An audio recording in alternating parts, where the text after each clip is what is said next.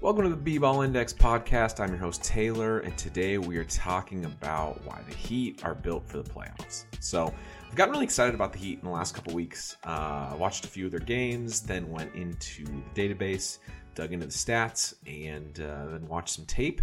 And I really like how their roster is constructed. I feel like uh, Pat Riley did a really good job of assembling. Well, one, you need a lot of talent, and then two, uh, talent in the right ways, uh, and also filling roles in the right ways. So, like, you look at someone I've used the Lakers a ton this season as an example, but like that's a team that like didn't fill roles super well, right? Like you have uh, overlapping skill sets in a bad way, and then you have uh, like super glaring weaknesses.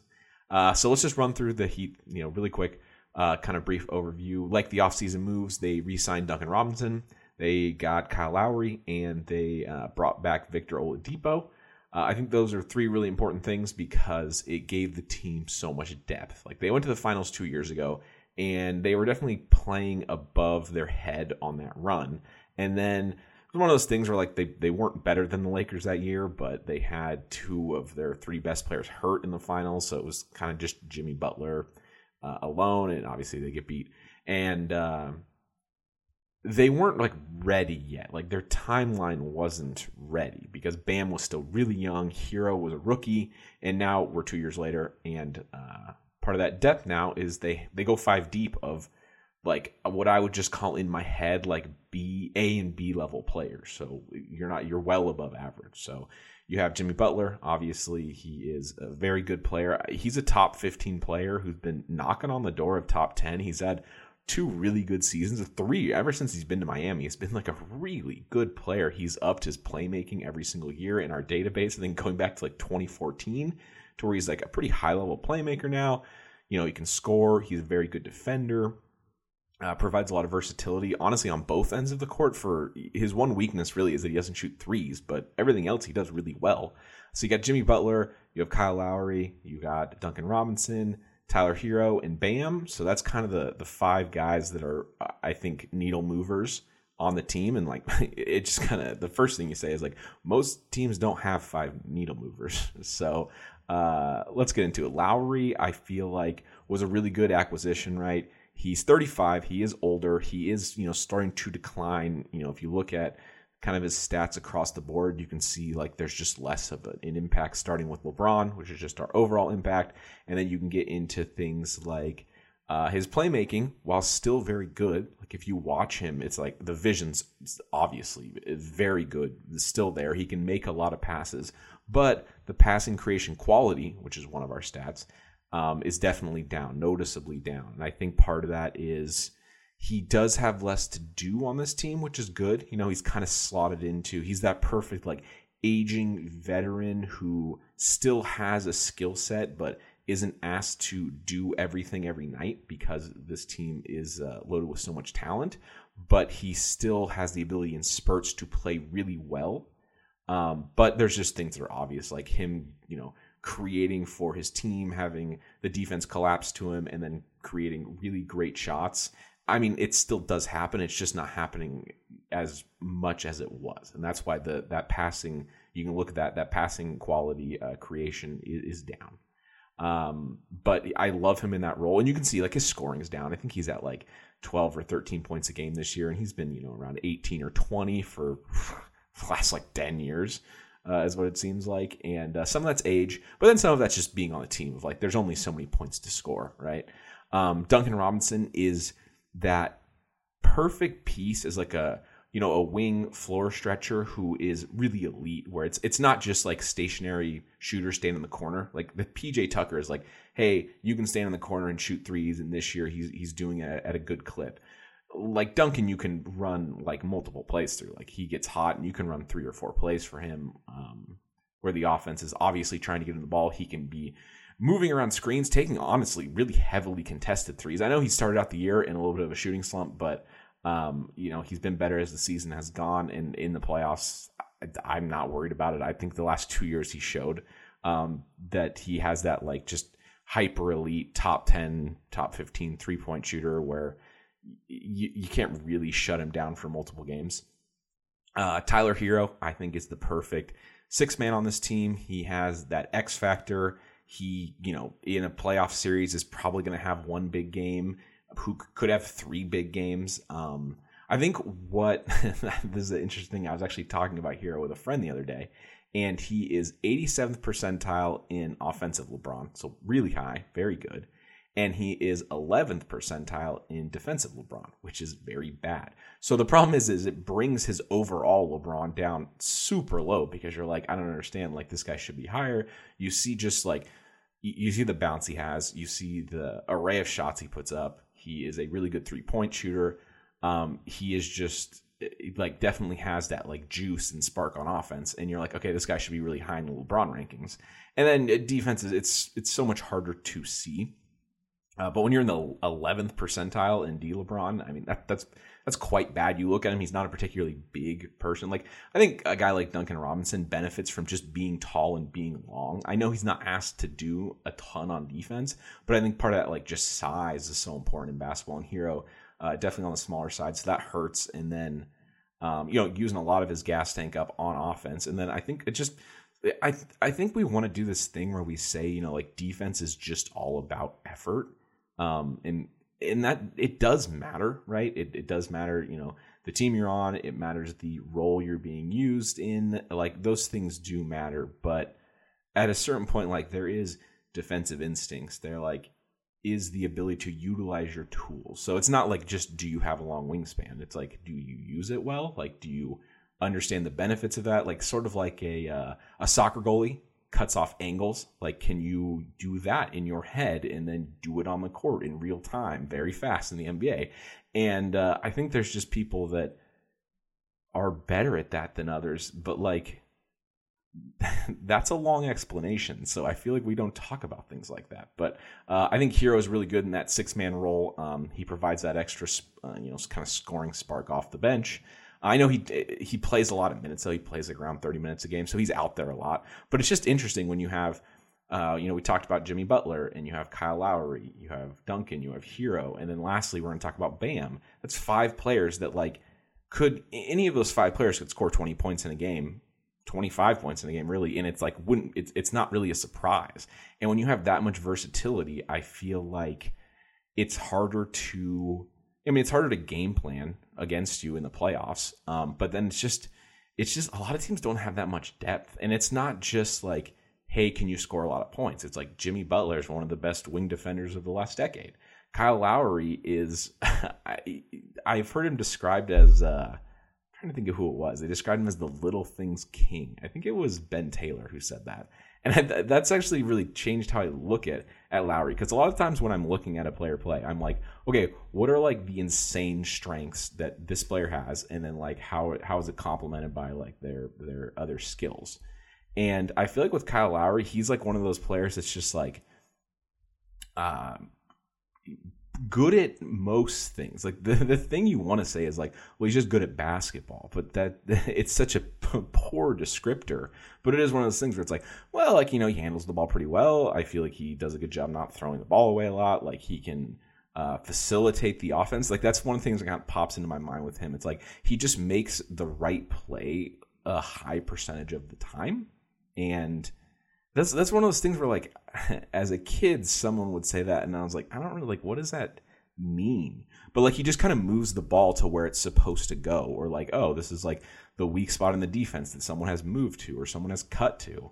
Uh, and the ball just kind of goes there every time and there's something about that um, high success rate um, of not making mistakes that is valuable and just doing like the right play most of the time. The thing that like kind of comes to mind is when a quarterback, you know, they always say like taking what the offense gives you, where it's like, yeah, no, I know like Peyton Manning is amazing and you know Tom Brady because like yeah, they'll throw a ball up the seam or they'll throw a deep ball or they'll you know off their back foot while getting hit, they'll still complete that third nine, third down.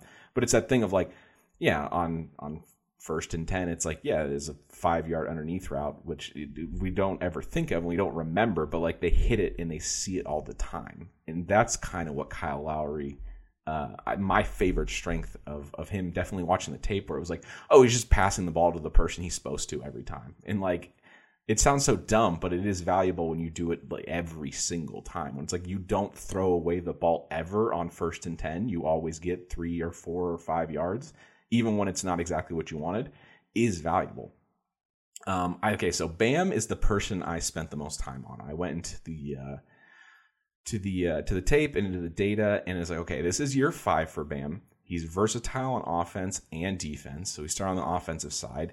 Um, he is one of those players that can do a lot of things. So he has a good mid-range game. He can catch it from the elbow. He can pass pretty well. Uh, he can shoot from there. He is uh, in that second tier in our playmaking uh, among centers. So there's there's Joker who's just number one off by himself in outer space, and then there's like three or four guys after that that are good passers for centers, and then there's kind of everybody else, and he's right there. And I and I think any of these years he could you know make the leap to kind of being in his own one B tier underneath Joker because he he does have good instincts and he sees things. Uh, I've seen him make quite a few um, passes to people cutting on the baseline, bounce passes them that I was really impressed with. Uh, his shot fakes sometimes, like there was there was one play uh, I saw where it was me and Evan Mobley really bid on a shot fake, and I think there's something to be said of like uh, sometimes they talk about when you see a comedian when you see him live, uh, you know, there's so much, there's a lot of energy and it's it's you know really fun. You're laughing really hard, but there's something about uh, when you're watching it on TV, a lot of that gets lost. So those really really high end comedians that can make people laugh out loud sitting on their couch, it there there's something there that's just like another gear. And uh, I feel like when someone gets you on a shot fake, when you're like sitting reclined at your desk watching just play after play after play, it it it, it is like does does make you see something. Uh, another good indicator: his free throw rate has increased every year he's been in the league. He's a shade under six free throws a game, which is pretty strong. Um, and then defense, Bam is super switchable. Um, I watched a lot of his plays in isolation. He's pretty comfortable out on the three point line. I think that's going to come and be really valuable come playoff time. And uh, in pick and roll, he is uh, really strong at. I got to come up with a better word for it, but it's just standing in the right place. So it'll be drop coverage, right? So he'll just kind of be floating backwards in between. You know, there's the roll man on one side of him going towards the basket, and then kind of keeping the ball handler in front of him, and then you know popping out to contest. But you can't go too far towards the ball handler or give up the lob. Uh, so it's it's kind of that uh, cat and mouse game as the big in, in pick and roll and drop that can sometimes be a little tricky. Uh, I think Bam is held back a little bit by his size. So he's only six nine, and uh, you can see he moves well and he is athletic. And I think it's sort of a trade off, right? Like if you're seven two seven three, you're probably not going to have the lateral quickness. And then Bam's a little bit smaller for a center, so he is good out on the perimeter. He doesn't have the elite rim protector numbers and really any of our metrics. He's not he's not bad at them, but he's just not on that super high end level. He's good from a defensive impact standpoint on our D LeBron. Um, but you know, I kind of want to just get into what exactly he does well, and uh, standing in the right place in basketball all the time is a really, really strong skill on defense. Um, and he does that. It's kind of like the Kyle Lowry thing, where it's like he always puts the ball in the right spot on the court. This podcast has really making me think I am not as good at describing things as I thought I was because Lowry and Bam, when you just see people just execute correctly over and over again, um, I think you just have to. Well, I think one, you have to give them credit. That's a basketball IQ thing, right? Like I know at a certain point, like you know, you have instincts and things like that, but some of that like is training your instincts to always be on and always be in the right place. Um, I think some of that credit you can give to coaching, where it's like, okay, Spoelstra's like got these guys humming playing good defense as a team. Uh, the roster is constructed well, where it's like, all right, you have your star in Jimmy Butler. He is, you know, top 15 player. He can score. He can make some plays. He's a good defender. You have kind of the crafty veteran in Lowry as your point guard, who is still a good defensive player. I think that's the one fear you have, right? Where it's like, okay, he's 35. Um, he's our point of attack guy. So we have our defensive roles at Basketball Index. Point of attack is basically guarding the primary initiator of the offense. Lowry's doing that. He's doing a good job, right? Good defensive impact. You have Duncan, who's like your floor spacer, basically, but he's like the most elite version of that three point specialist. You have Tyler Herro coming off the bench. He's your X factor. He can go off for 30 points in a game.